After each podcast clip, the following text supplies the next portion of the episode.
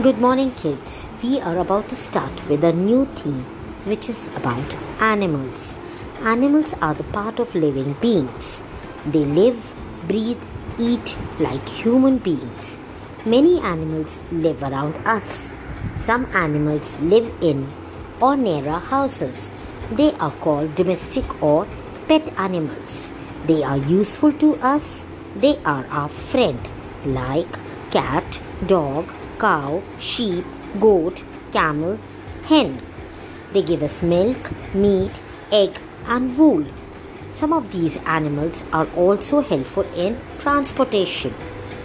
We should take, take care of them and we should not hurt them. Now, some of the animals live in the forest or jungle. These are wild animals.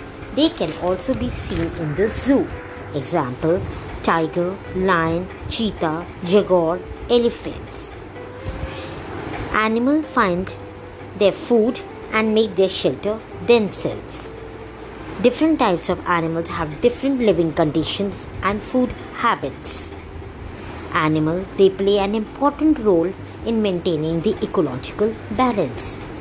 In the coming weeks, we are going to study more about these animals. There will be lots and lots of activities which will make you more familiar with these animals. So let's all gear up and enjoy the coming weeks, which will be related only to domestic and wild animals. Thank you and have a nice day.